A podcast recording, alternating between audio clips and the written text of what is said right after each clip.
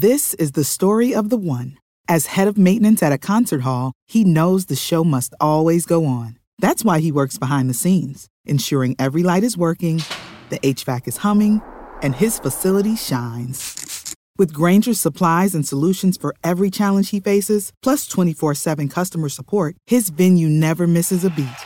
Call quickgranger.com or just stop by. Grainger, for the ones who get it done. Hello, everyone, and welcome to episode number 17 of Reel Blend, a podcast that inhales green space gas all the time and hasn't grown a single inch since. My name is Sean Oh, I see what you O'Connell. Ah, see, you got that reference? Yeah, because we all went to Rampage. My name is That Sean was a deep O'Connell, pull, man. the managing director of Cinema Blend. Sean, how much time do you spend a week on that intro pun?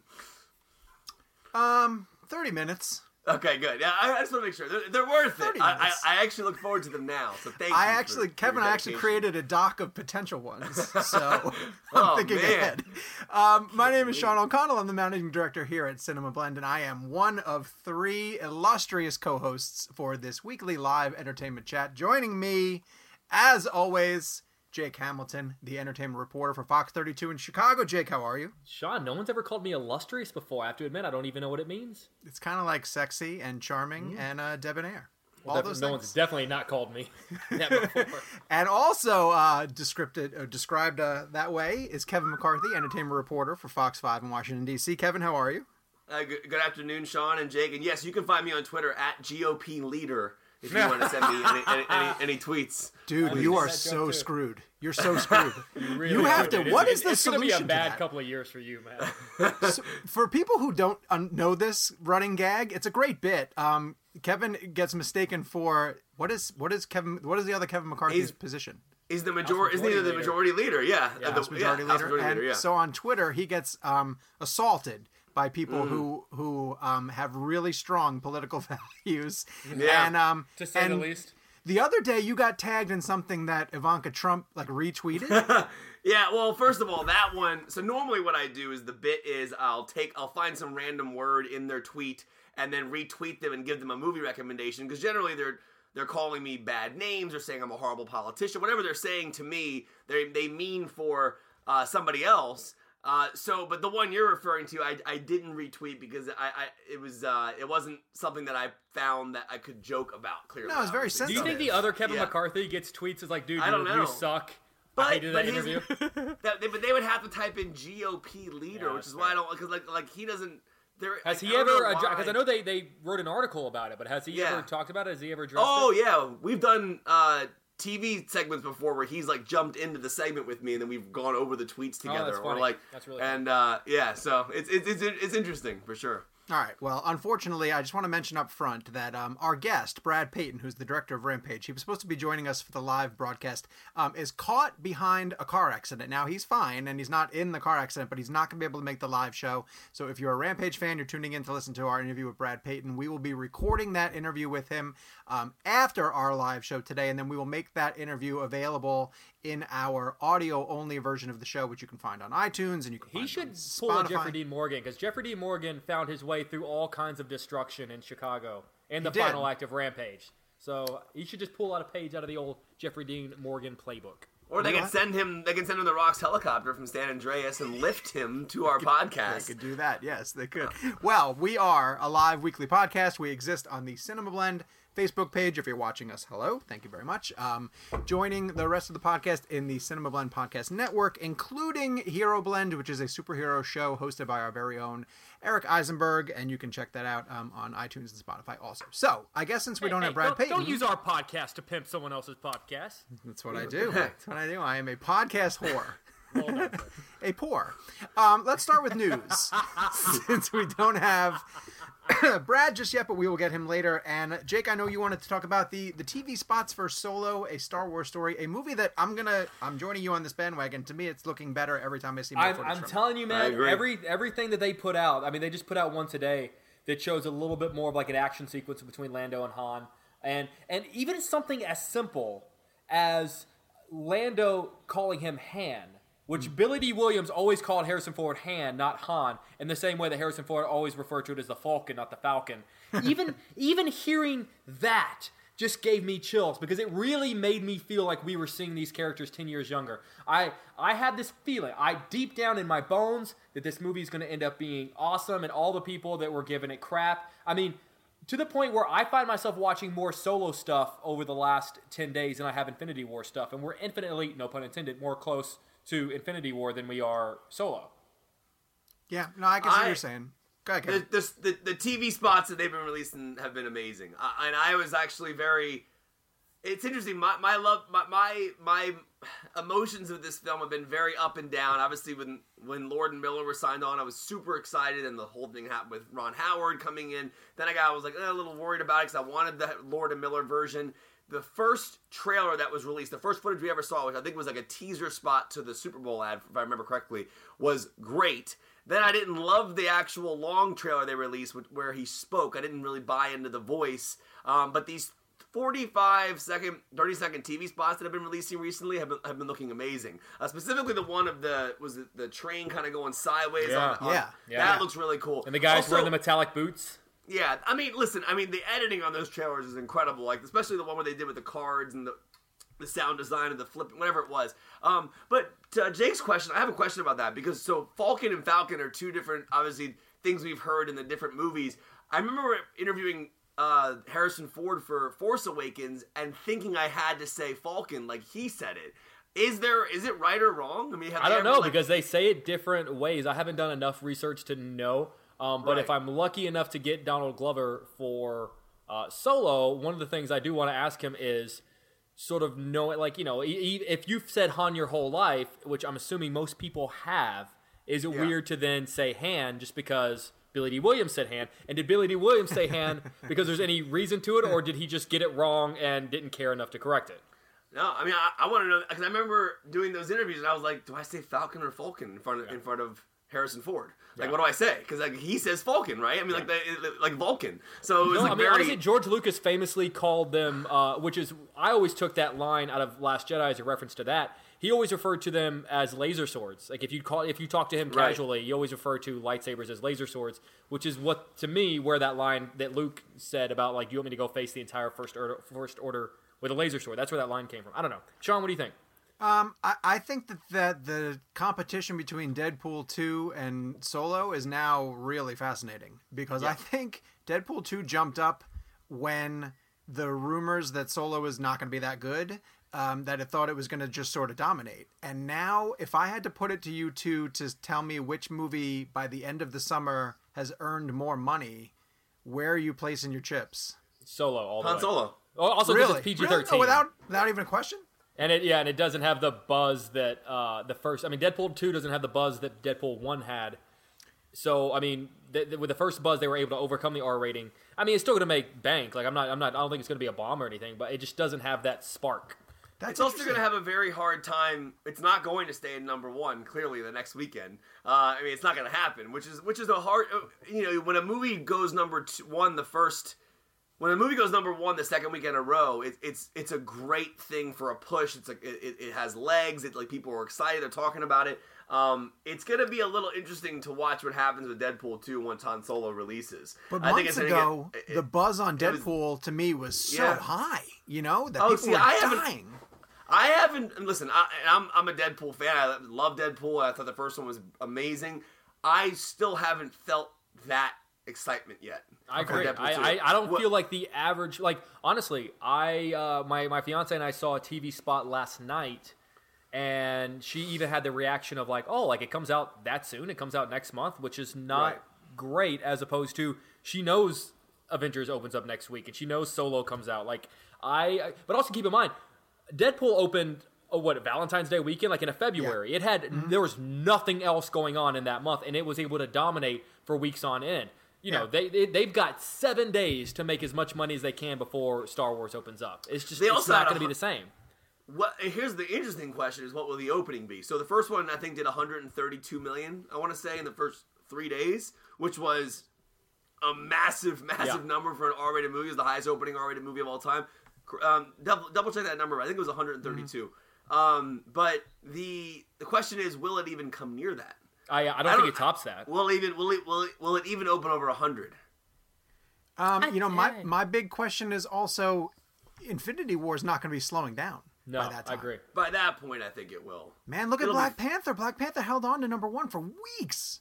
But didn't it go back to number one after falling at one point? I don't remember if I remember the box office correctly. I know. I mean, listen, I'm not Black Panther made a ton of money. I'm not. Deni- I'm not denying that. I just don't. I think by the time Deadpool hits on the 18th of May, after but- after Kevin, Deadpool we're, opened we're only doing the junket like three days before the movie comes out.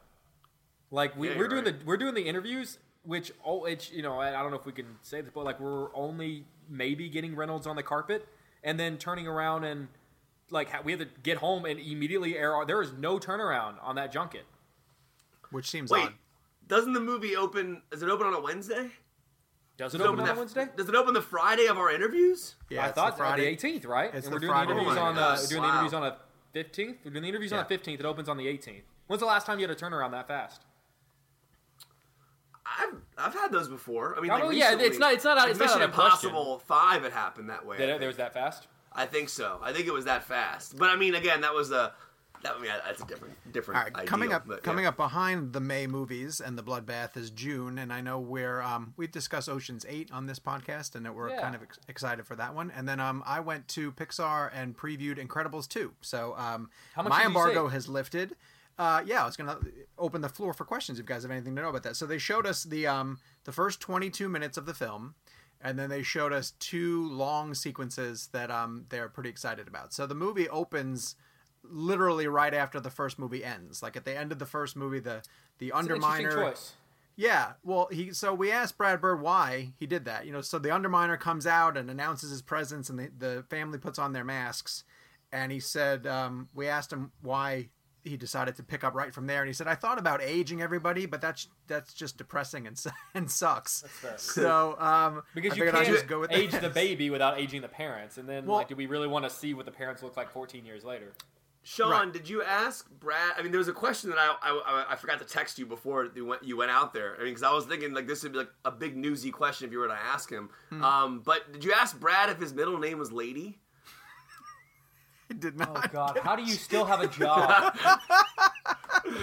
Sorry, I did not ask him. Uh, If his name was Brad his middle Ladybird. name was Lady. The Okay. uh, No the wonder other Brad se- Peyton's not doing this podcast. the other sequence that they really wanted to tease I had to was get a Saoirse Ronan Ladybird joke in there at some point. I was like, I was like, how can I eventually get one in? you got it. there was that was my opportunity. um, was the powers of Jack Jack, which I'm not allowed to talk about. Um, all of that stuff is under embargo. But the baby has a ton of powers, um, and there's a fight. There's a fight scene between Jack Jack and a raccoon that I think is going to be one of the most uh, exciting scenes. Yeah. like an actual, movie. like an actual raccoon. like an actual raccoon. Like there's a p- place. Well, I mean, it's it's animated, but um, Well, the- I didn't know if it was like like a villain called the raccoon. No, no, no. Like the dad falls asleep late at night watching old, old like black and white movies, and there's a raccoon like rummaging through the trash, and Jack Jack's looking at the TV, and it's like a 1940s villain with like a mask. Yeah. And then he looks outside and he sees the raccoon, and the raccoon has Oh, like mask eyes. nice. So he goes out to try and fight him, and over the course of the battle, like he shows off all of his powers, and it's really, it's pretty exciting. So, um, All right, let, let, let me ask you: Would you rather Incredibles two or a new original Pixar film? original Pixar. I am I- not a sequels guy with Pixar. Um, I just, and here's why. For every Toy Story 2 and Toy Story 3, there's Monsters University and, um, you know, even Dory. Dory was fine, but. Um, Sometimes, like outside of the Toy Story sequels, I'd argue they're toy commercials. Ironically, except Sure. except the movies about toys. I mean, they.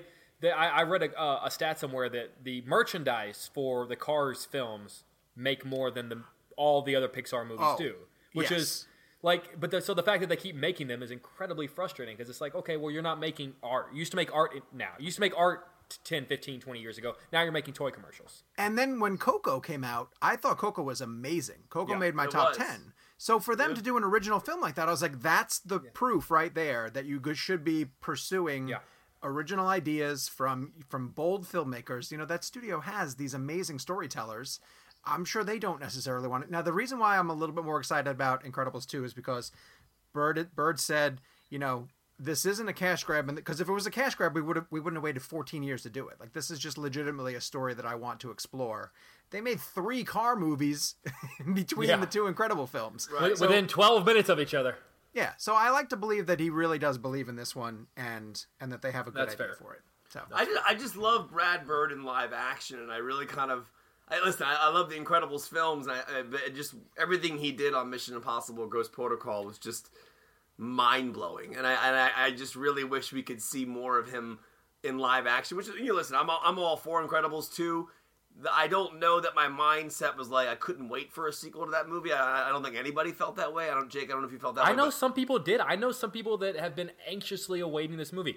I'm sort of like, oh, like I'll see it. You know, like, obviously, see it, obviously, yeah. obviously I'll Yeah. see it. But, but yeah, I'm with you. I and also like I'm actually a little frustrated that that Toy Story Four is coming to an existence. Like Yeah. like three ended perfectly. Yeah, you end. three was It's it's like it's like when a sports player like is about to retire and they end like with a Super Bowl win. Don't don't come back and like play another season. Even if you play a good season, you're not gonna go out that way again. Like just stop.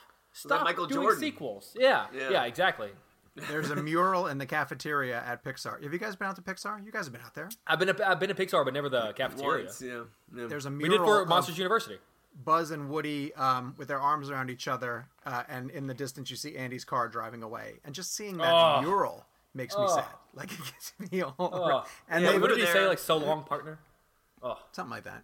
We were there for Monsters University, as Jake was Mm-hmm. saying. We interviewed like I remember Billy. Remember we did the interviews at Pixar. Like Yeah. Billy Crystal was there. That was a cool junket. Yeah, it was like, like, and then obviously the famous light. The light uh, was outside. Yeah, the lamp. Yeah. The lamp. Yeah. All right, last week um, we had Zak Penn on the show, and we talked about Ready Player One. And because we had him for the duration of the show, it prevented us from talking about a movie that was neck and neck with Rampage this whole week, which is A Quiet Place.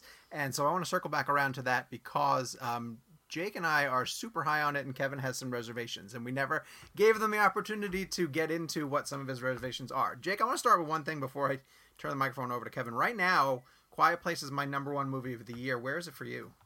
Uh, Roy, number two, but it's uh, you know it, it's so it's so tough whenever you like your one and two movies for completely different reasons. Then you have to start deliberating what reasons are more important. I mean, right now I'd probably put Ready Player One at number one. And then a quiet place at number two, but I like both of them for completely different. I mean, they're so. I mean, that's why sometimes I get really frustrated with having to make a top ten list at the end of the year because you're Yeah. comparing movies that were never meant to be compared. Um, so Yeah, yeah, I'd say it's number two, but I'd put it like bef- this this century. My favorite horror film was uh, a film that came out a little over ten years ago called The Descent, about a group of uh, female spelunkers that went into a cave and, and encountered monsters. And I'd put this one neck and neck with that. Maybe one of like my favorite horror movies this century. Kevin, you had a couple of things that bothered you about the movie. I want Oh, you to well- take the time to open up about it. First of all, The Descent, in my opinion, is a masterpiece, and not Agreed. even near the, not even near the level of a good of a, of a, a Quiet Place is not even near that level in my personal opinion. Uh, Descent was a was a I mean no I mean I, I respect Jake's opinion on that. I just don't agree. I, I, I think A Quiet Place is a very good, a very effective horror film that has a lot of problems that just took me out of the movie. Um, the Descent was a completely immersive experience. I have, I mean, you are with those women in that cave the entire time, and it is one of the most horrifying and just disturbing things you'll ever feel. Claustrophobic. That I don't know. That movie made you feel exactly what they were going through. Um, and A Quiet Place definitely brought that attention as well. I mean, you definitely found yourself breathing differently in the theater and eating differently, and almost trying not to distract the characters, even though you know it's a movie. To me, that's a really interesting thing that Krasinski was able to do as a filmmaker. Um, was almost suspend your disbelief so much that you almost thought that what you were doing in the audience could affect what's happening in the movie. Sure. Um, which is a really powerful thing for a filmmaker to be able to achieve, uh, especially today with people on their cell phones and talking and whatever they're doing. Um, that's a really hard thing to do as a filmmaker, and I, I commend him for that. Problem I have with the movie, and again, I like I like I like the film a lot. Uh, things we've discussed over the uh, past couple weeks on text chains um, were a lot of the visual foreshadowing he did in the movie. To me, it was completely. To me, it was, hey, make sure you pay attention to this. We're gonna come back to this later. This is very important. Just don't forget this. And I'm like, to- I don't want to be. I don't want to be told that. I don't want to be taken out of a film. I don't want to be. I, I prefer subtlety. I prefer things that are that allow the audience to be smart and figure things out on their own. I don't think we need to be told everything. Now, the thing that the limitation that Krasinski has here is dialogue. Clearly, um, considering it's called a quiet place. So, um, to me, he used his camera to overcompensate what he couldn't say at times in dialogue. Um, specifically, the the nail scene really bugs me. I, I, I thought that was a very problematic tool that he used as a director there. I don't think that that the way he portrayed the nail, like all he had to do was take the bag up the stairs and we watched the nail go up with the bag and that's all we need to do. We don't need to come back down to the nail, zoom into the nail and, and it's basically telling you what you already know. And to me that was as if he didn't think the audience was smart enough to understand that foreshadowing. Um, so to me, that was a problem. Um, a lot of that, I mean, that, that those lot are of my that- biggest issues. Do you think that comes with experience as a filmmaker? It's just uh, he's got to I get mean- used to knowing what his audience is going to buy into and go along with. I mean, I, I think I get why he did it because listen, I mean, this is this is a this this is a film that achieves a lot of incredible filmmaking ability in regards to sound design, sound effects, uh, creature design, everything everything about it is very very well done. Performances are incredible. Emily Blunt's amazing. So is he. Um, I just I don't know. These were glaring issues, and it's it's uh, it, to me it's like I don't know. It was Outside of the nail, do you have another one? Because I know we've talked about the nail a lot, but do you have another example Yeah, of like him beating you over the head? Yeah, I think the scene when the girl doesn't accept the hearing aid Right. from Krasinski was also a scene that screamed, "Hey, this is going to be Oh, see, important that, later that on." never the nail the Oh. nail. Yeah, I knew would be important, but that scene between him and him and uh, the Oh. girl, I, it never occurred to me that that would come back around. I knew immediately in that scene that that hearing aid was going to play a massive Really? Sh- did part you, in Sean? the film. Immediately, I didn't. No, No I didn't question. because until we saw the creature design, I wasn't sure like how how much of an emphasis was on their ear canal or their Right. auditory bit about what they could hear. So no, I just I viewed her as a, a moody teenager who just didn't. Yeah, that's how I took it. Deal That's with her, exactly her what that dad. scene is meant to be. But but uh, but when I watched it again, I didn't know what was going on yet. Clearly, but I knew that that moment was going to signify a moment later on where that hearing aid was going to become something Right. that was going to be very important to the story. And I do like- hate in really lazy. just- um, yeah. Quite often it's TV writing, and it's just because they have limited amount of time to get you know a point across. So they'll tease something in the first few minutes of a show, and you just know you're like, I, I know what you're saying. Where you're like, well, that's going to be important later, Right. And you just sort of wait till it comes back around. It's like when a secondary character is played by an A-list actor. You're like, well, that person's a secret villain. Right. Yeah, yeah, right. yeah. I, I Right. just find it. I, to me, I, I'm I'm a big fan of subtlety. I don't like when films beat you over the head with a message. Um, and listen, I I get it. I understand that what he was trying to do and his intentions were great. And it's it's interesting. It's frustrating because I'm not. Listen, I my goal in life is to be a filmmaker. I I, I would. I would be like flabbergasted if I ever make a film as good as what he made there. I don't think I will, I will ever achieve that level in my life. But as so, as a viewer, as an audience member, I know what I like in films, and I know that I that I want. I, I know that the audience is smarter than some directors give us credit for. Um, so I, I just find it frustrating sometimes, and I know Krasinski wasn't. I don't think he was talking down to the audience. I don't think he was being pretentious. I think it was just a tool that he used because he Well- thought it would help the scene later, which which which it's an effective scene later on. And you know what it might be? He he studied under a lot of TV guys, like his whole career. Yeah. Like Ken Kwapis Yeah. is essentially his mentor, who directed a thousand Office episodes and worked Right. with him in License to Wed. It's not like he's a film school guy, you know, who studied the techniques. And I'm sure he did look into a lot of horror horror directors and classic um, filmmakers. But I I bet you he cut his teeth just sitting on TV sets. And also, I, I, I would make the point. I, I yes, I very much stand by. There are a lot of audience members that are smarter than directors give them credit for. But Yeah. I've been in a lot of movie theaters, and I've been in a lot of movie theaters with a uh, during uh, a lot of horror movies because horror is a pretty pretty broad genre. The average moviegoer might not go see a Paul Thomas Anderson movie or a Martin Scorsese film, but i the average moviegoer will probably go see a horror movie they're not all smarter than we give them credit for. And and I say that in the sense that, you know, a lot of like little teeny bopper teenagers that are that are on their phones to their point and are chatting to each other and giggling and saying, "Oh, look, it's Jim from the office." Like, yes, for every, you know, audience, there's a large portion of them that are totally well versed in film, and those are probably the people that are listening to this podcast right now. Hmm. But you guys have been in enough movie theaters to know that there are also a lot of stupid audience members, and they But need I- but- that shot of the nail. See, to me, that that that's the problem right there. Like, I don't think Stanley Kubrick would ever go, hmm, I, I got I gotta make a point here to uh, adjust to Well, because he knows Now, his audience. But- but the, here's the the average thing. moviegoer is not going to go see a Stanley Kubrick movie. But here's the thing: all but Krasinski, all he had to do was just show it initially raising, and that's all you needed.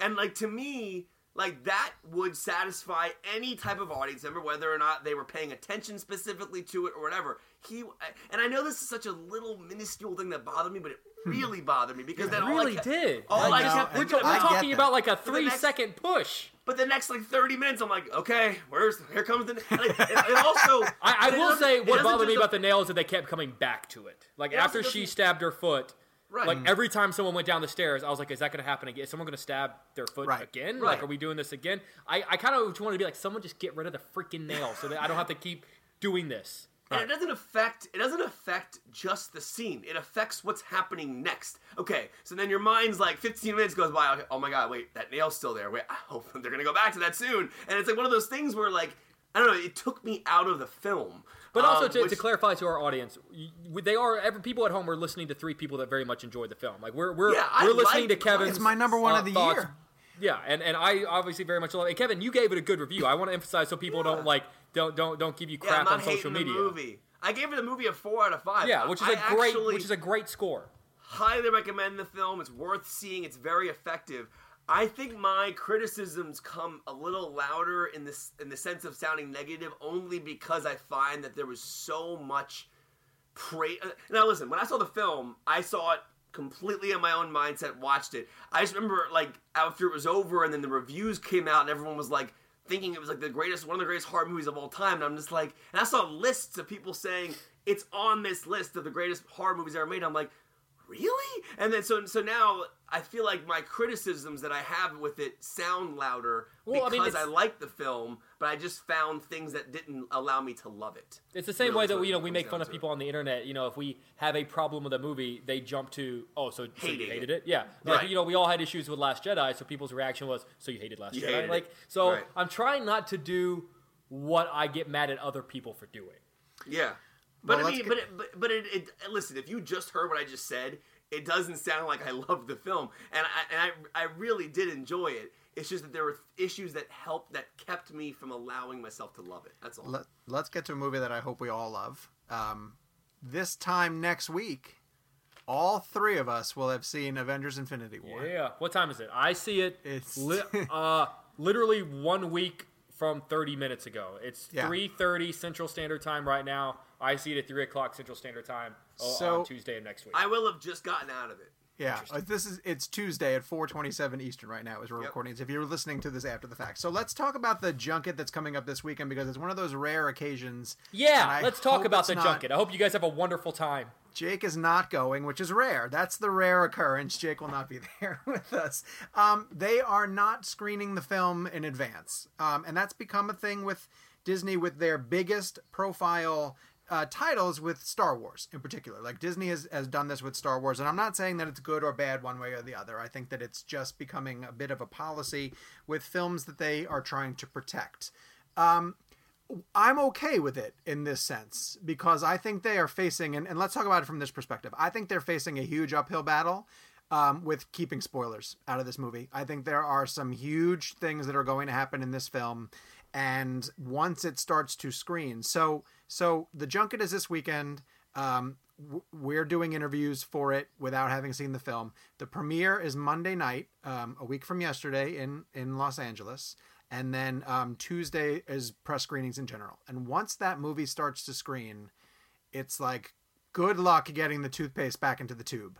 Um, do you guys agree with the fact that you know a studio has the right to protect the film as long as it can, or do you think it's you know it's hard to do our job if we don't see the movie that we're supposed to talk to the people about? I mean, I think that the, the thing that's interesting about the screening process of Avengers: Infinity War is that we're gonna see the movie three days later. Right. What is the difference? So I got, I, I, I guess the thing about the thing, if if we were doing interviews a month ago, then I feel like that makes sense. But I'm uh, we're seeing the film on Tuesday, but we're doing the interviews on Saturday.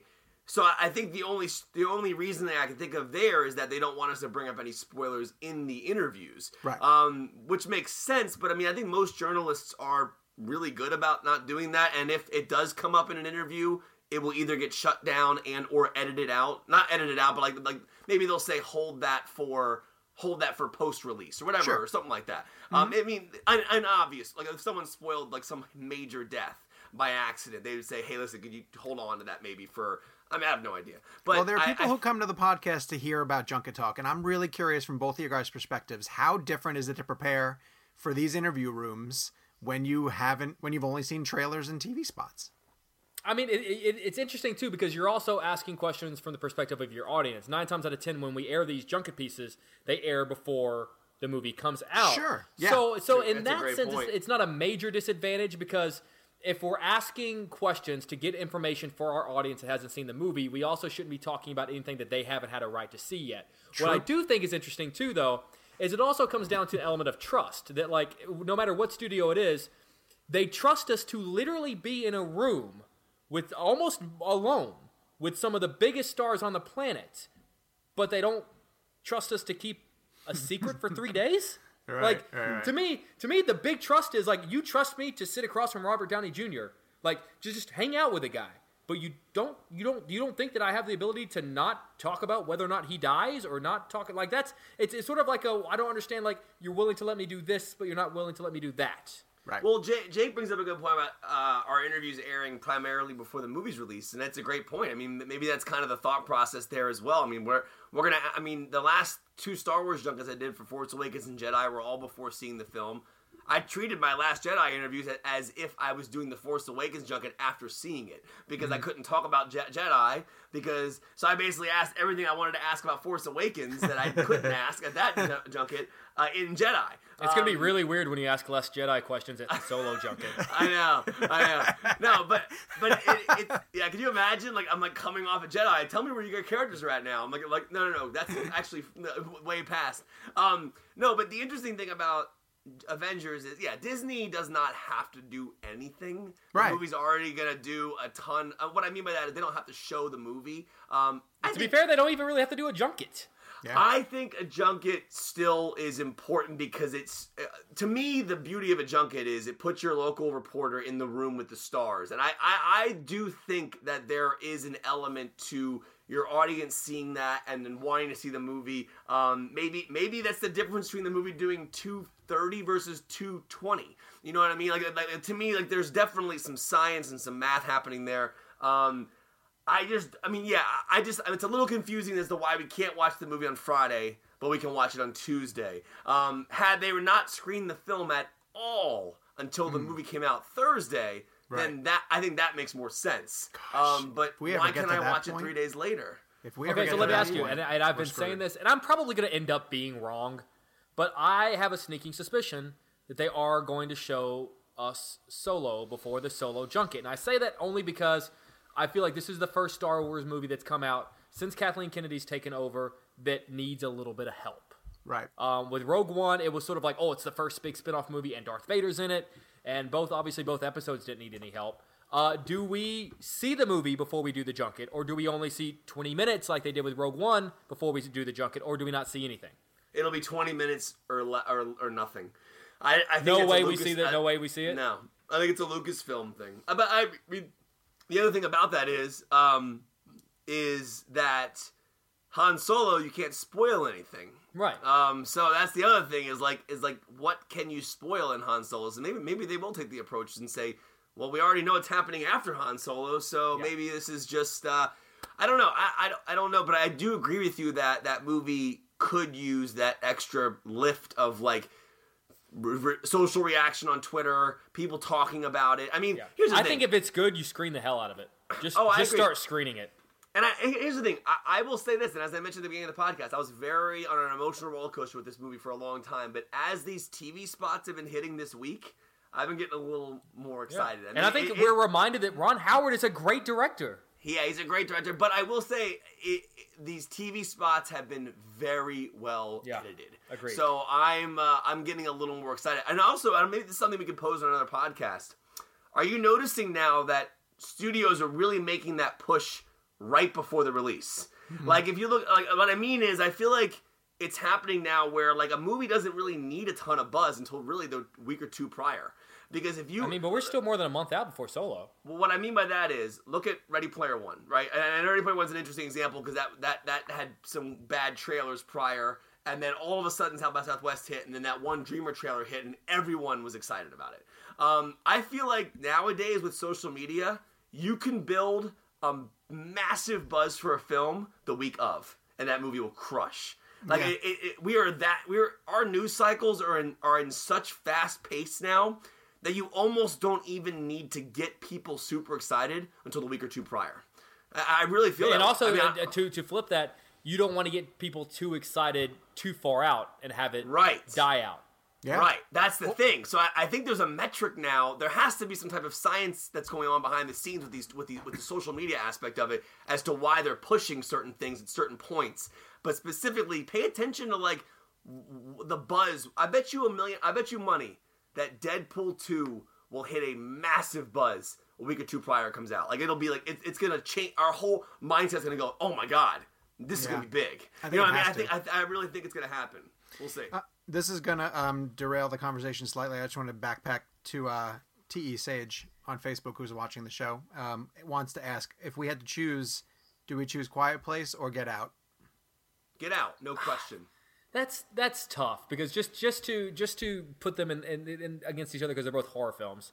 I mean, Get out. I personally enjoy A Quiet Place better, but Get Out's a more important film because it it has something socially relevant to say. So I feel like if you don't say Get Out, then you're knocking what it has to say from a social man. Like Get Out was like an important film beyond the genre itself. It elevated Yeah. the genre to to a different degree. So I feel like there's a certain amount of pressure to pick Get Out. I don't know, Sean. What do you think? No, just pick the one you think is the better film. I mean, like, like, like, uh, uh, Quiet Place still has very important messages about family and and protecting your children at what cost. Um, dealing with teenagers who. Who, who dealt with a loss that they thought was their fault and trying to I mean that that movie is very thematically heavy.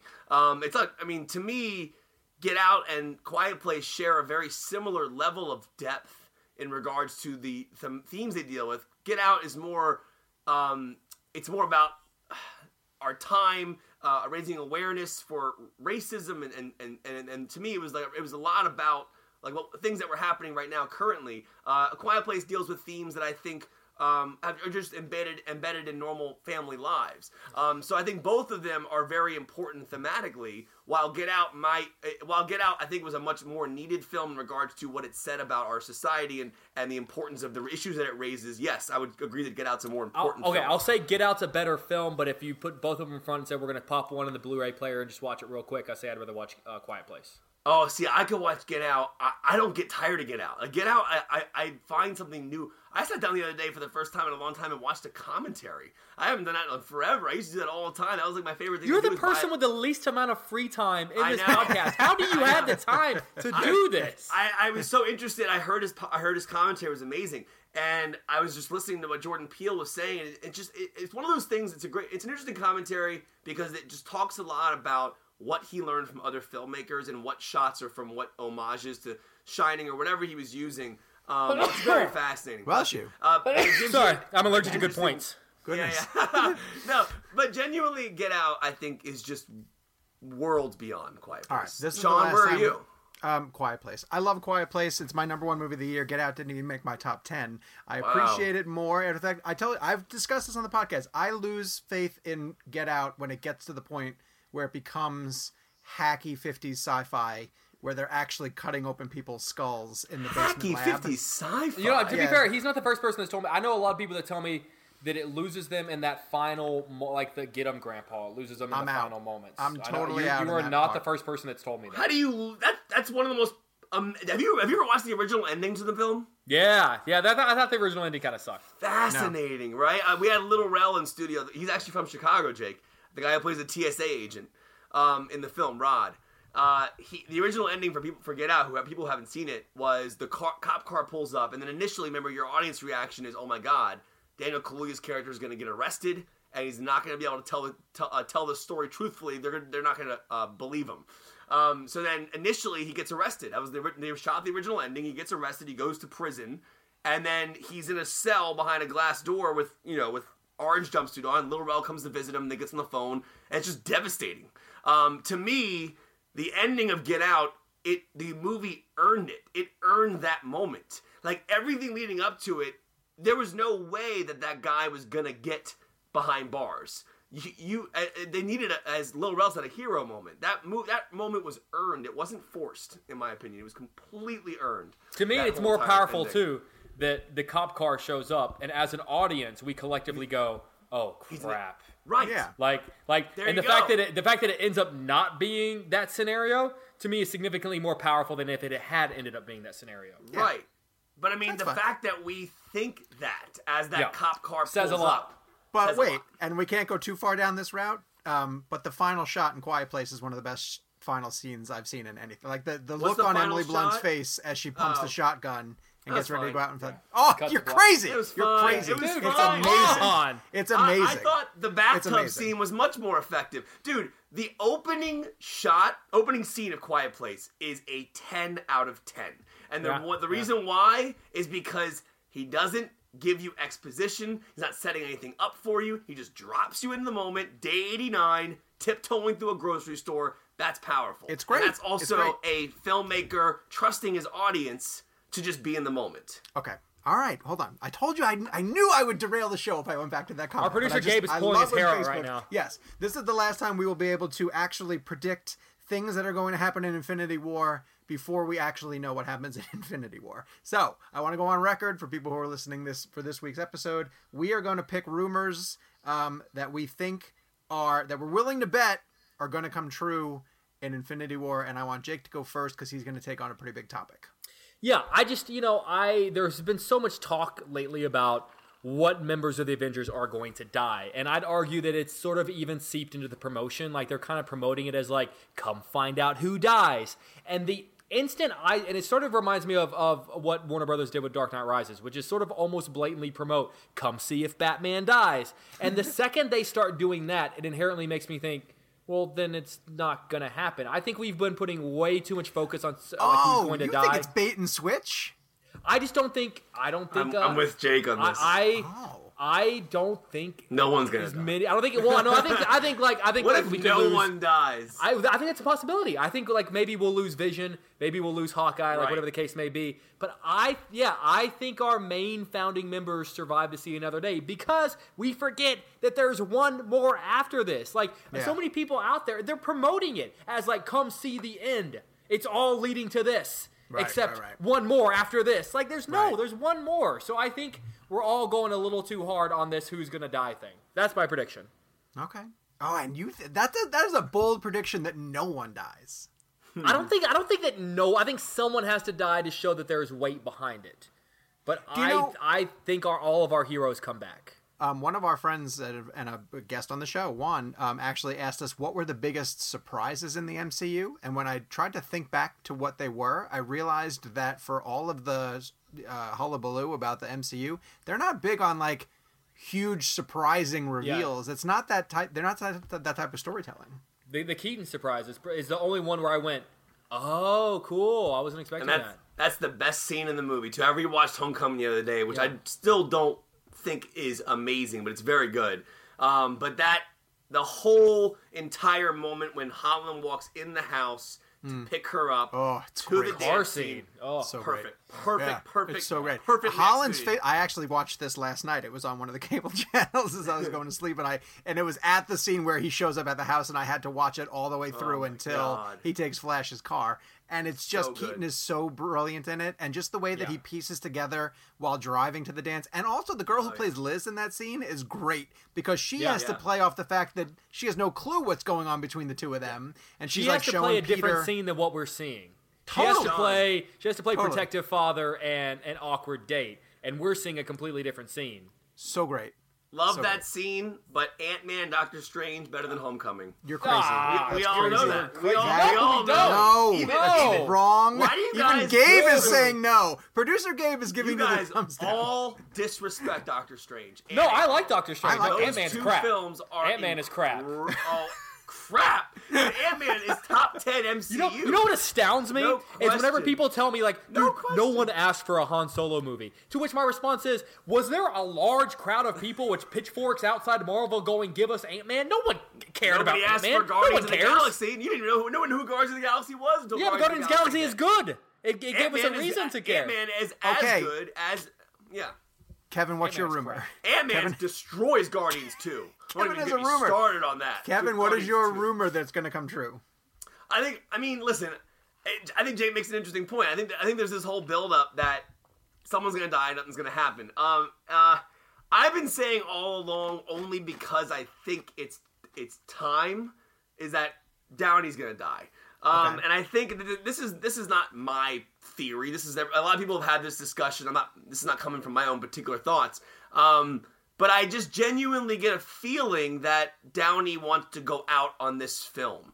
Um, I think that this is, and I think maybe I don't know if it's right for the character. Maybe it's right for him. He started off with the Iron Man one. That was a big. That was the jump start of it all. And then now I think Infinity War is the culmination, which is why I also think that Jake made a point earlier about them promoting this as the end. Maybe it's the end of Iron Man as we know it. Um, and Well, Iron Man, in theory, if he dies, is do they find a way to bring him back for the final? He's not gonna.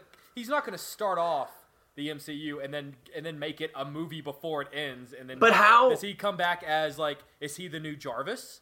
What I don't what- understand, what what I don't understand, I mean, and again, this is I, I have not been following this the behind the scenes stuff as much as uh, uh, Sean has, but I don't know how definitive Infinity War is meant to be. Is it supposed to be a closing chapter? I know there's a I know there's another Avengers after it. So Uh, when they was when they were shooting it, they they envisioned it as a two part. When they announced it, it was a two two. parter.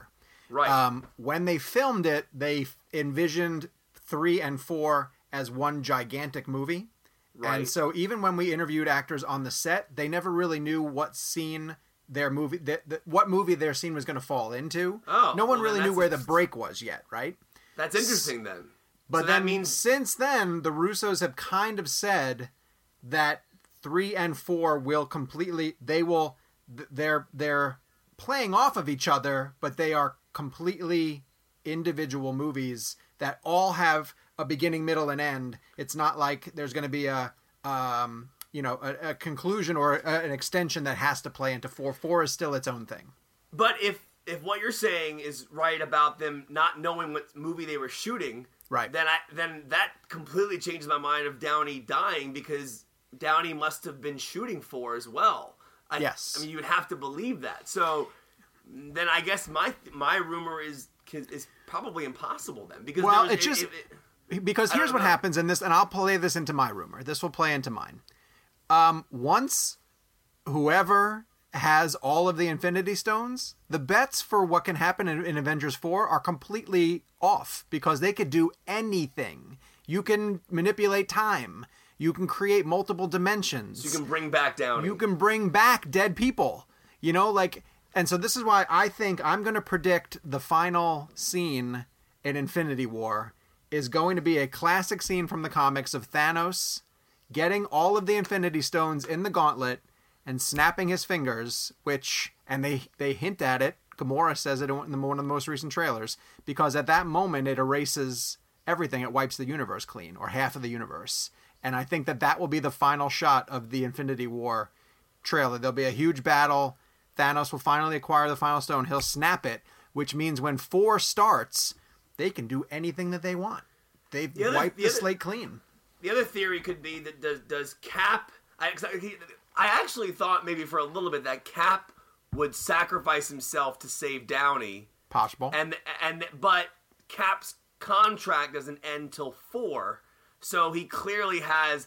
Now the question is, when does Downey's contract end? well, but I, he, I'd argue his his ended a long time ago. yeah, he's Right. been changing it since. Like But in order to show is- up in things like Homecoming and Right. These other Avengers movies, he's altered his. But Evans is definitely ends on Avengers four.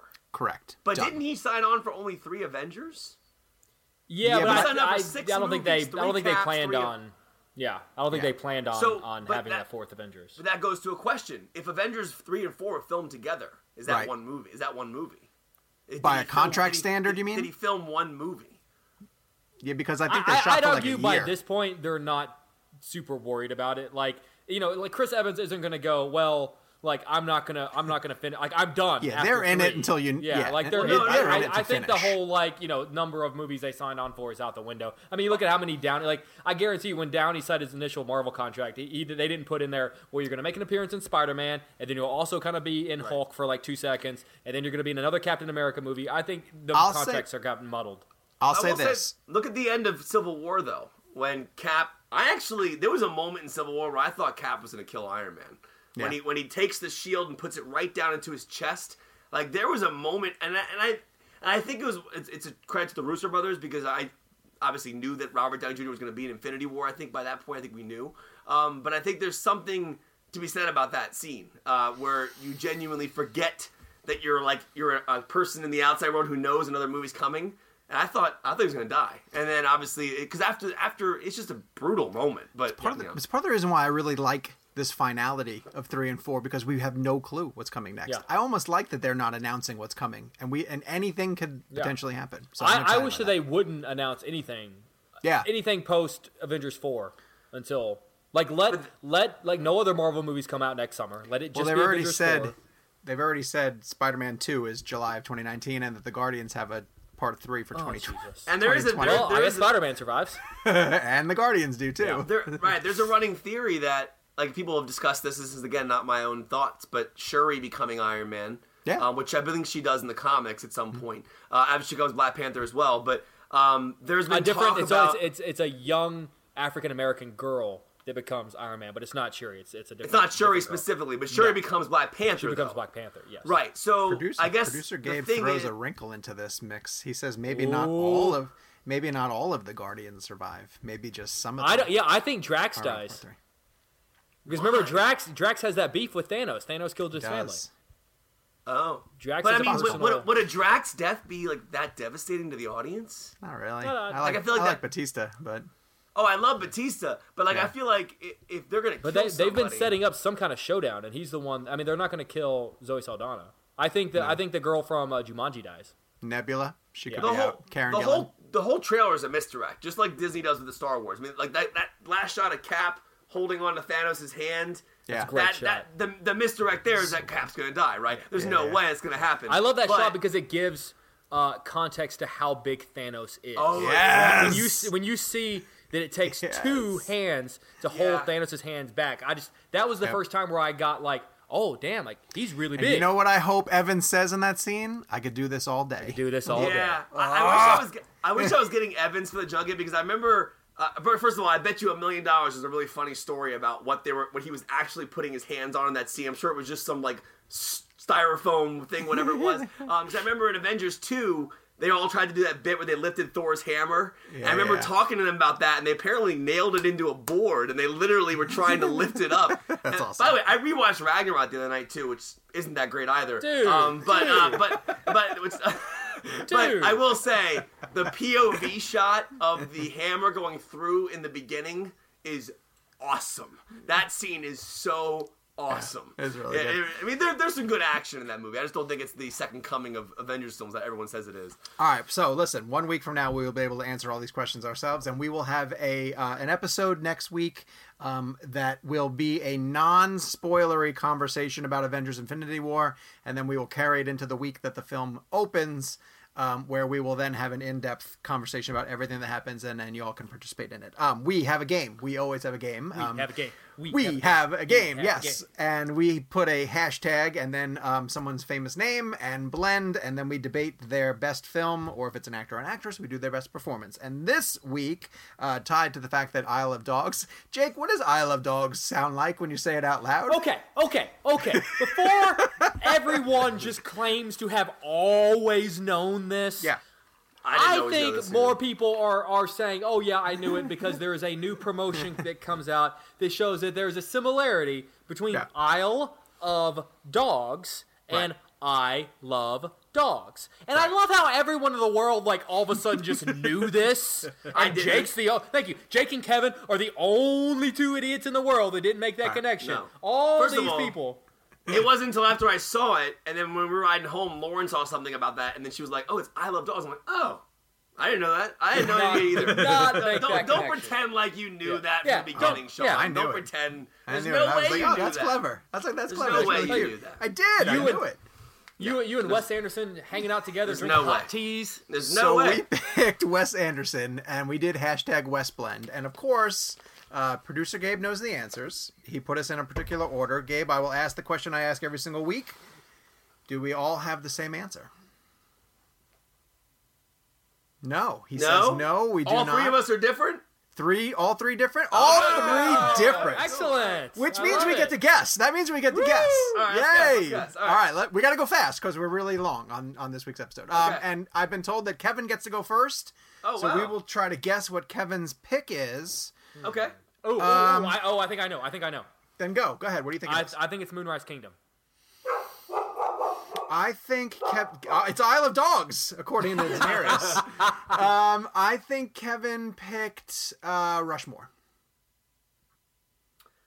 Uh, Jake's right, actually. Oh, all right, Moonrise Kingdom. Um, uh, Wes Anderson has a very special place in my heart. Um, Rushmore was a film that I saw with my mom. I think when I was 14, I still had my ticket for it. Um, I, I got to see it because I, I was. I remember at that time in my life I was dealing with um, some uh, anxiety stuff, and I was seeing a doctor, and, and my mom and like, I had a good week or whatever. My mom was like, "Hey, let's go see let's go see this movie Rushmore." I remember her calling my doctor and saying, "Can I take Kevin to see this R-rated movie?" And he, and he was like, "Yeah, yeah, t- take him to see it." And I remember awesome. seeing it. I don't know why that Rushmore has a very special place in my heart, but um, I was in between Bottle Rocket and Moonrise Kingdom, and I know those are very extremely different films. Um, to me, Moonrise Kingdom was the first movie that I felt deeply emotionally connected to the characters. Um, with everything prior to that, with Rushmore and Bottle Rocket um, and Life Aquatic and films like that, uh, I- I was always impressed by Wes's style style as a filmmaker, uh, and I always found myself more into what he was doing stylistically than I was emotionally with the characters. Uh, I'm not a huge Royal Tenenbaums guy, and I know that's one of his most popular ones, but I, I don't particularly love that film. I'm also not a big Darjeeling Limited guy. Um, Grand Budapest Hotel is actually on my number three at the moment, just because of the way he used aspect ratios in that movie. Um, but real fast, I know we don't have a lot of time, but Moonrise Kingdom was the first time I ever sat in a movie theater for a Wes Anderson movie. And I felt my At the brain Cannes Film Festival. yeah, at the Cannes Film Festival. I felt my brain split down the middle. I literally felt this. This was it, it, it was a kind of a revealing moment for me as an audience member. Wow. Um, half my brain I felt was watching it and connected to the story, fully engrossed in it, emotionally connected to every story. The other half of my brain was like blown away by the camera work. Um, Because and to me it was one of the, it was one of the first moments I ever realized as a critic that I love a movie and a filmmaker that can suspend your disbelief to a point where you don't forget you're watching a movie, but also allow you to appreciate stylistic with what they're doing as a filmmaker. Um, there's a shot in the house in Moonrise Kingdom towards the beginning where he like quick zooms like around like around each room. Like I think I'm trying to remember the exact shot, but it's like it's like it, it's obviously the camera's literally going left and right in a very quick motion where that's very obvious to the audience. Um, so to me, it was one. It was that moment literally that I realized, wow, I am in the movie emotionally. But I'm also watching what he did, and I remember feeling that way about Children of Men, but not as extreme. Um, but now that I go back and watch films, I feel like I watch movies differently because of Moonrise Kingdom, um, and I think it kind of changed my perspective as a critic. Um, so that's my favorite, or I, I think that's his best movie, only because it achieved emotional um, depth while also being incredibly stylistic. He is a filmmaker that you tend to appreciate what he's doing more than Everything. getting really absorbed in his in his characters. also every shot is perfectly placed if Yeah. you look at a shot in a wes anderson movie everything's like symmetrical it's all balanced like Oh, dude, everything's that's everything's Grand in the middle too. Grand oh my god is it- you look brilliantly at staged like every shot is like whoa like how did he like that's amazing Jake Really is next, and we get to guess. Okay. So don't say anything, Jakey. Um. Kevin, do you have any ideas? I'm I'm going to say Fantastic Mr. Fox. Can I ask one question? Sure. Uh, Ga- Gabe, you're um, no joke. All joking aside, you we all have different ones, right? Like you're not just playing around with us. All right, okay. Um, Gabe doesn't mess with our emotions like No, that. I, I would I would have thought maybe Moonrise Kingdom, but let me think for a second here. he Um, knows the I- game is really serious. I'm gonna say Jake went with either Rushmore or Life Aquatic. I'm trying to come down to one of those. I'll, I'll go Life Aquatic. I'm You're Fox. both wrong. I went with a Grand Budapest Hotel. Ah, nice. And choice. this is going to be uh, a bit of a bummer coming off of Kevin's answer, but the reason I chose Grand Budapest Hotel is I am not a head over heels die-hard Wes Anderson fan. He is uh, someone that I think I appreciate more than I would say that I like. Um, he hasn't changed cinema, which is kind of a bummer because he's a Texas guy as well. So I want to support everything he does. Um, I, I appreciate someone that has their own vision and sticks to it, and and by God, he absolutely has. And there and the and for me, Grand Budapest was his most accessible of his style. Um, If you're not a massive fan of his style, I find it can be a little isolating. Um, I mean, because you sort of go in knowing what you're gonna get. It's not like with Spielberg, you can say, "Well, I didn't like this Spielberg, but maybe I'll like the next Spielberg movie." If you didn't like the last couple of Wes Anderson movies, you're probably not gonna like the next couple of Wes Anderson movies. Um, so with Grand Budapest, it felt more so like an adventure. And yes, there are absolutely elements of Grand Budapest that just have Wes Anderson. Sometimes like right, written right across the screen, like this is a Wes Anderson movie. But I found it to be the least in your face Wes Anderson movie, and uh, and and that made me appreciate it the most. In fact, it was on my top ten list that year. Um, it's the only movie of his that's ever been on any one of my top ten lists. Um, I had a, a, a blast. It was sort of a really kind of dark comedic adventure film. I thought Ralph Fiennes is one of the best performances of his career. Ralph Um, Fiennes is I- so good at that movie. it, it had like this fun, whimsical element to it, in which I felt that Anderson's style fit. And and sometimes I feel like he goes, he puts the style foot first and then does the story. And in this case, I felt like the story and the and the style went at the same time, like they fit together, and they didn't. He didn't try to force the two. Um, so that's why I chose Wes Anderson. I got to be honest. Th- this is the easiest blank blend for me because I think of all the ones we've done, he's the guy that I I don't want to say care the least about, but it has had the least impact on me personally. Interestingly enough, what Jake just said uh, about Grand Budapest Hotel is that I would argue that that movie was the first time, in my opinion, that he truly used style uh, as a way to narrate a story with an audience, but not call attention to it. Um, So that maybe most- that's why I liked it the most. most people when they watch a film don't really notice aspect ratio shifts because they're they're hard to notice especially if you go see a movie in IMAX a Nolan film or whatever sometimes they'll jump up and down I've talked to people who walk out of like a Dunkirk and go, I didn't even see it jump. I'm like, what? And and, and, and I get that. It's fine. Sometimes people aren't paying attention to that kind of stuff. Um, but with Budapest, uh, he did three aspect ratios for three different decades of time. I think there was a four by three. Uh, I don't remember the exact one, uh, changes, but they He were definitely does pan and scan for a little bit. Right. They were awesome, but they were but every different year, I think it was three different time periods the movie took place in, and every year the aspect ratio was different. Um, so when you went back and forth, it almost your mind just kind of worked with it. It wasn't something you had to like pay attention to as an audience member. It just it just worked. Your brain almost fills in that. You ever you ever drive your car and you're like thinking about something or you're listening to a song and you almost for like you not forget you're driving, but you like then you like a minute later you're like, oh, I'm still driving. God, Like, I your feel bad mind- for the people mi- on the roads in No, no, you know what I mean. What I mean by that is like, like I don't off think the as you, as you drive a car, you're not constantly. You're like half of your brain takes over. I, I think there's like actually science about that. Yeah, no, I- I- I don't- I'm with you, I'm with you. Um, uh, so I think that there's an element to what he did with Budapest that your brain almost filled in for the style, but if you noticed it, it kind of added an extra layer. I mean, that makes sense. to it. As, as someone that's not a massive Wes Anderson fan, it would make sense that that, that Yeah. is what would attract me. No, to it's- it. it I, was I think. I know what Sean's is. I'm last. Go I, ahead, Jake. I'm I'm gonna go with. I think your guess. Uh, I'm gonna say Bottle Rocket. Okay. Kevin? I think Sean went with Island of Dogs. No, no, he went Yeah. with. All right, Sean went with um, Rushmore. Interesting. You're both wrong. I'm a Royal Tenenbaums guy. Aria. See, to me, I was like, oh, there's no way it's Royal Tenenbaums. That's too easy. I'll say why. I think that um, I had four movies that I could have chosen. Um, Darjeeling is my favorite movie by him. I love Darjeeling. There's a smash cut in Darjeeling that that devastated me like nothing else Wes Anderson has ever done. It's the three brothers at the funeral.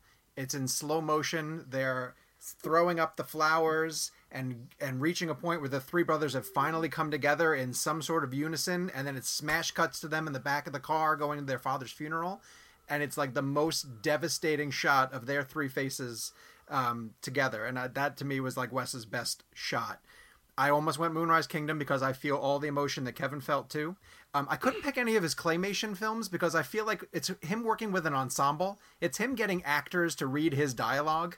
And with Moonrise, when he pulled in people like Ed Norton and Bruce Willis, who hasn't Yeah. given a good performance in a decade, is amazing in that. And Frances McDormand's great. Like when he gets actors to read his dialogue properly, it's amazing. But none of them have been better than the Tenenbaums cast. Gene Hackman was genius. Gwyneth Paltrow was genius. Luke Wilson was genius. Ben Stiller was genius. And and Anderson is always pursuing primarily um, the theme of family, of a dysfunctional family, whether it's um, the Steve Zissou's family in Life Aquatic, whether it's um, the father-son dynamic in Rushmore, and the the family theme, and and in Fantastic Mr. Fox, obviously the Fox family. But in Tenenbaums, Wes Anderson arrived so fully formed as a storyteller that you guys, like, you're right. You, you both said it. You both nailed it. Whenever you go to one of his movies, you know exactly what you're going to get. Like, he just keeps kind of doing the same sort of thing over and over again, but like in a new location with different quirky characters. Um, so he he he basically nails it with Rushmore, and then to me improved it with Tenenbaums, and then he's just sort of been doing that ever since. If you were to tell me like pick the the Wes Anderson movie that we're handing over to somebody to say what is a Wes Anderson movie, you hand them Tenenbaums, and it's that. It's that That's script. It's fair. that quirky atmosphere. It's it's the set design that he creates. It's the staging. His staging is is genius. Um, and it's all it's he must have OCD. Like he has to be able to sit there and figure out that like everything has to be lined up a certain way because if it's off in a s- in a shot, it's ruined for him. And also, um, probably the last great Gene Hackman performance. yeah, I think so. Um, and you know what? Also, it's not. It's unapologetically mean. It's a mean movie. Like no one in that movie is sympathetic. Uh, you don't really, you don't care about them, but you're fascinated by them. Um, but yeah, I mean, I, I could have honestly. I love Wes Anderson's films, and I could have picked almost any of them. But I think if I had to pick the one that stands as his best as a representation of what he does, it's Tenenbaums, and then he's sort of been chasing that formula. I think a testament to his style. Have you guys ever seen the SNL sketch about if Wes Anderson made a horror film? yeah, Yes. I think the fact that they so perfectly nailed it, where I look Yeah. at that and go, it genuinely does look like a Wes Anderson horror film, shows that yeah, he he has one of the most distinct, if not consistent, constant Right. styles in Hollywood. And I, I didn't love Isle of Dogs either. I liked it, um, which is interesting. But it's, I find it interesting how Sean and I are on polar opposite spectrums of Wes Anderson. I I think Darjeeling and Tenenbaums are my two least favorite of his movies. Really? Uh, and yeah, yeah, definitely. And, and and I'm more in the Moonrise, Bottle Rocket, Rushmore, Life Aquatic camp, um, which is And I'm, interesting. and I'm over here waving my Grand Budapest flag by myself. But I, Budapest was amazing, man. Well, I the love thing Grand is, Budapest I- Hotel. I don't dislike any of them. I like them all. I would say with with Budapest, someone described it this way, and I think it was perfect. Um, it is the most Wes Anderson film. Maybe not Interesting. best. Which is interesting as to what Jake was saying. because it's the one that I yeah that's, that's actually really interesting because it's the one that I'm saying is the least. It's Wes everything that he does. So um, we have to get going. Uh, the audience pick. The audience had a different pick than any of us. They all went Fantastic Mr. Fox. Or the Great majority movie. of people who played with WesBlend did Fantastic uh, Mr. Fox. Royal Tenenbaums was second, so uh, I win. I win this week. I officially win. Um, next week we are going to do hashtag Tarantino Blend. Oh, We will debate Oh, the man. best film I know by, mine. That's by that's a Quentin hard one. Tarantino So play along at home on social media by using hashtag Tarantino Blend, and we will um, get together and discuss. We're going to discuss Infinity War next week again, uh, with no spoilers, show and then week. we will play. Yeah, big show, and then we will play Tarantino Blend. Um, where can listeners follow everybody on the show? Jake, where are you at? Jake's takes. Like if I had takes, they would belong to me. Jake's takes. Kevin, yourself? Uh, at Kevin McCarthy TV, uh, it's my Twitter.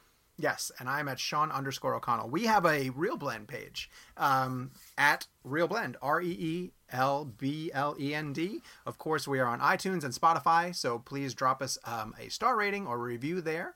And, And next all of our week- episodes are free. So, Sean? Yes. Next week, uh, Yes. I want to propose unpopular opinion again. Okay. And then I want to do Die Hard, tril- uh, the Die Hard films.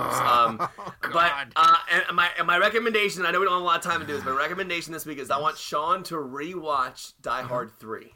Oh, I don't have to, Kevin. I've seen Oh, all no, no, of no. those movies a Dude, hundred you're asking times. him to admit that his favorite film of all time is not his favorite film of all time. Like think about what it is you're asking. him.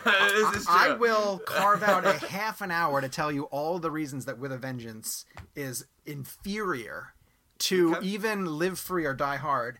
And Okay, now that is number insane. one, number That's one is he surfs on a dump truck in one of the worst scenes that franchise has to offer.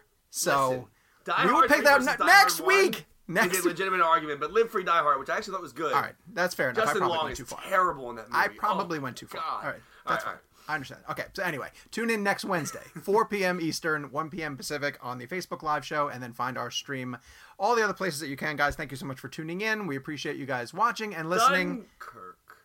Thank you, Kevin. Dunkirk. Okay, everyone. Up next, you will hear our conversation with Rampage director Brad Peyton. Now, as you heard earlier in the show, we ran into some trouble getting Brad on the Facebook live stream. Well, as luck would have it, we've run into some additional technical issues with his audio. Producer Gabe has done what he can to clear it up, but this will be a considerable drop in the quality that you are used to. Still, we really wanted to share the interview, so we salvaged what we could. We thank you for your patience with us on this one and hope that you still enjoy. Well, being able to talk to you after the fact is um, exciting for us because we do want to be able to get into a few spoilers. We're going to talk about the, the the movie with specific details. So for people who haven't had a chance to go see it, pause the podcast, go see it right now. Come back, listen to to Brad's insights right now. But I want to know. I'm really curious because uh, this is right after you've um, had your opening weekend and and opened at number one and had all these st- statistics. What does a director do? over opening weekend um, to distract from everything that's happening. This thing you've worked on for years is now out, and people are are uh, enjoying it.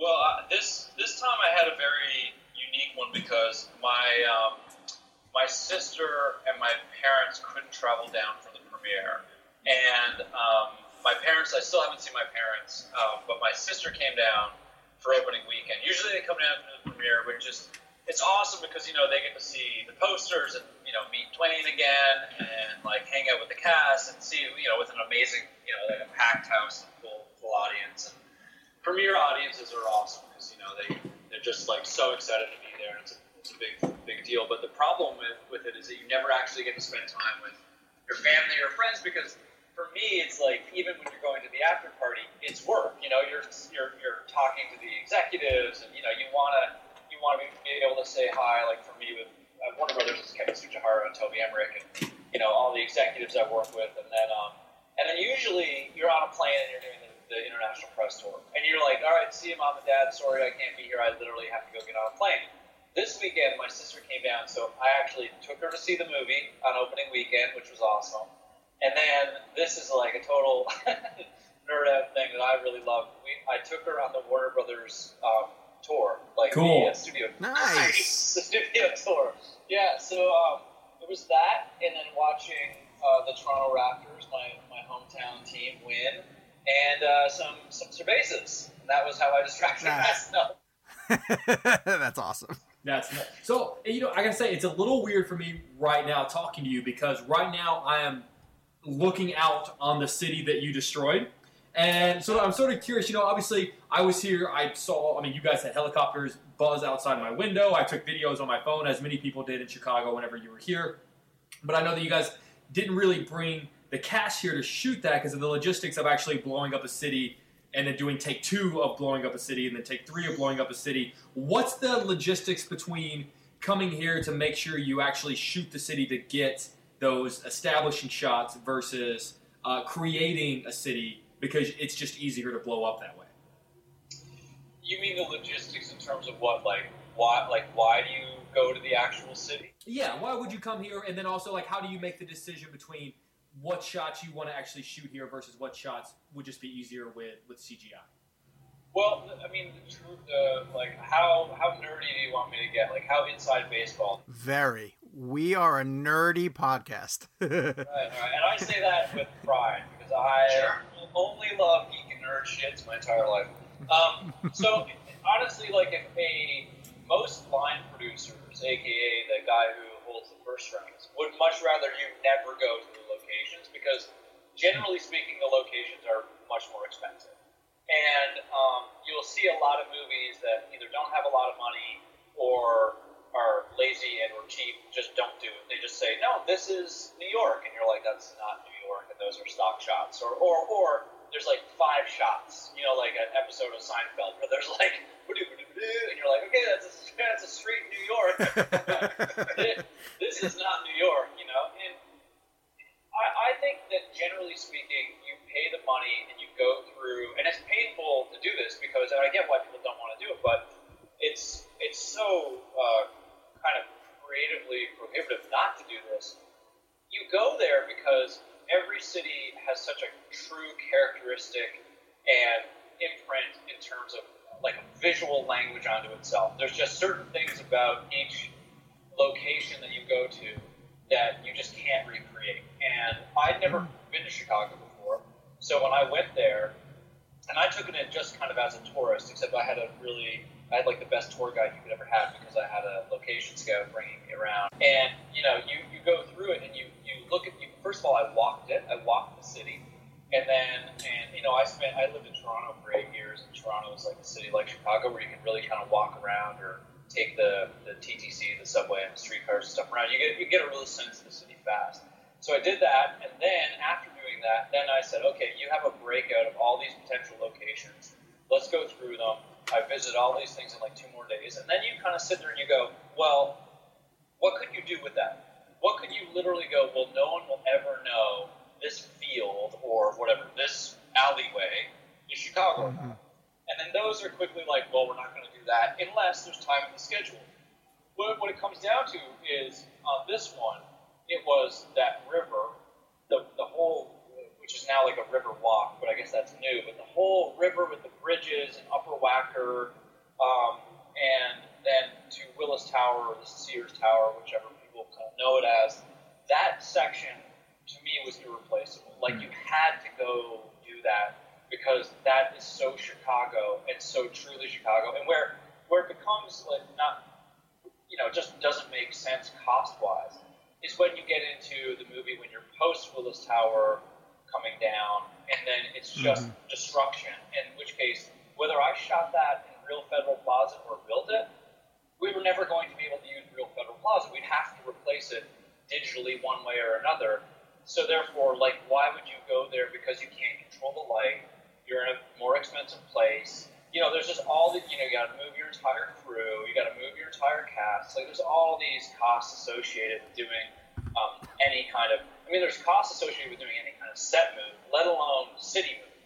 Those obviously would be exponentially higher. So for me, um, Chicago came into it similarly to how San Francisco came into it San Andreas, where it was like, I absolutely need to represent the city correctly and and transport people through my story in a way that's legitimate, creatively legitimate, and that the only answer was to go to Chicago. the logistics of bringing down that massive building were pretty impressive. Like, I mean, when you get to that point where that building's coming down, I'm paying attention to it from like, all right, how realistic is this really going to look? And it looked freaking realistic. Yeah, we spent a lot of time, like, you know, with um, San Andreas, we spent this exorbitant amount of time studying how different materials would break with buildings. And I work with the same, a lot of the same keys. I work with the same production designer, um, Barry Chusid, same visual effects supervisor, Colin Strause. And um, particularly those two guys and I um, work together with simulations to kind of make sure things look very realistic. And a lot of times, actually, it's a way to get away with um, killing bad script notes because you're like, no, the bridge can't collapse that way. It doesn't make any sense, and there's no physics to that. And you know, we do these simulations so the physics are very real, like the crop going through the river, the, the simulation of the water. I see simulations of just the water, not even like separate from the plate that we shot, just to make sure the sim is correct, so the water feels real. And that building coming down, you know, Weta Digital, which is Peter Jackson's company, they actually build a a like a digital version of the building, including the substructure, like where the elevator shafts are, where the metal Wow. beams are, all of that, in order to then tell you how will this actually break, so that you just get away from all of the like silly nonsense that you just like. Because every once in a while you'll get a VFX shot and it'll be like, why does this look super fake? And it usually comes down to some sort of like sub layer of information in the way that you know you used to be able to see like um, Gollum changed the way people thought about digital creatures because they had developed this way that the digital skin absorbed light, and that was like basically a similar kind of. I mean, I'm, I'm kind of like a shop a little bit. Like I'm not a, I'm not a VFX guy. I've never trained in visual effects, but my understanding of it is, is that you know with all of the, the skin layers and refraction of light, absorption of light, all of the materials they built in the Gollum allowed him to look real in a way that hadn't been done before. And if you take that and apply it to a building, you're going to get the same thing. You're going to get like where the sub- where is the substructure? What is the material? How does that material bend? How does it break? How does it crumble? And then when you apply all of that, you get these incredibly detailed simulations like you get with Willis Tower coming down. I'm glad you brought up Gollum because we are huge proponents of motion capture on this podcast. And we started this podcast as an awards podcast, and we were beating the drum for motion capture and everything that Andy Serkis has been doing. You have an amazing motion capture actor in Jason Liles. We just talked a bit about how um, that technology has improved. And also, I want your opinion on this because we argue a lot about how motion capture performances should be. Um, able to contend for some sort of awards consideration. Do you think we'll ever get to that point? I think we'll get to that point with the technical awards probably because I don't know if people. Well, let's put it this way: cinema has to evolve to a place where it's more commonplace for people not to see it as an outlier element or an out, outlier award category. Right. What would ha- What would happen quicker is it would become some sort of like technical award that you know they hand out in that those first couple of o- opening. Like a different, oh, not even like a new category? Do you think like a different category?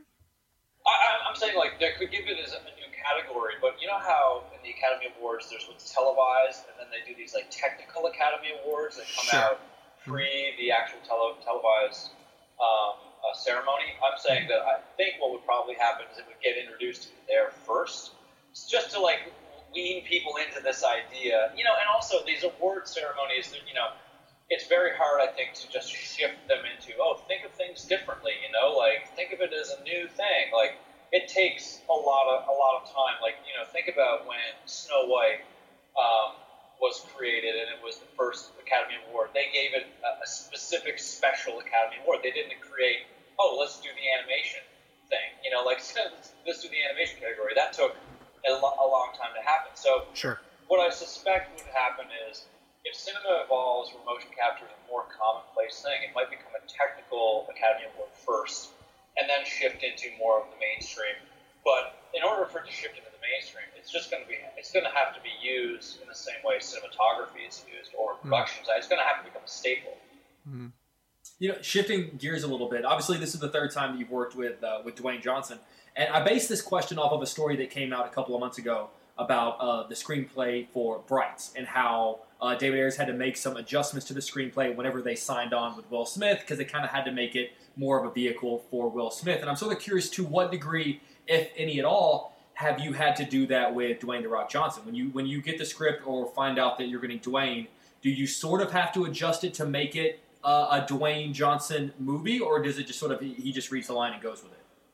No, it's a good question. I, the only experience I've ever had to do that on was on my first movie with Dwayne, um, Journey to the Mysterious Isle, because that script was developed in a bubble pre Dwayne, and then we brought it to Dwayne and said, "Hey, what do you think about playing this character? But here's the adjustments we would make for you," because it was written very different than Dwayne Johnson character. Was it written I- for Brendan Fraser?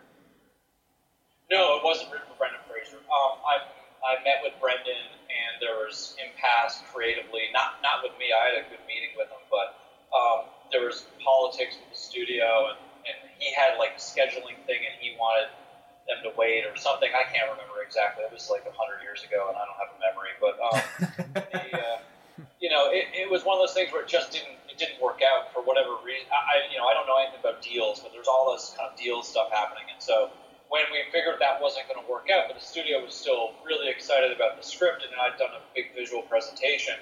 That's when we pivoted to Dwayne, and that's the only movie where I ever adjusted the script for Dwayne, like in a big way. With with usually what it is is that Dwayne is so hands on that you talk to him. My approach is to talk to him early, is to get his feedback quick, so that I can understand what he would want story wise. for anything that's not already kind of in the plans, and um, there's very very small things that like make him as proactive as possible. I, I would say is the is the biggest thing. And on this movie, you know, they approached Dwayne and myself at the same time, so we engaged at the same time. He's off, you know, doing a million things because he's like the busiest man in the world, but um.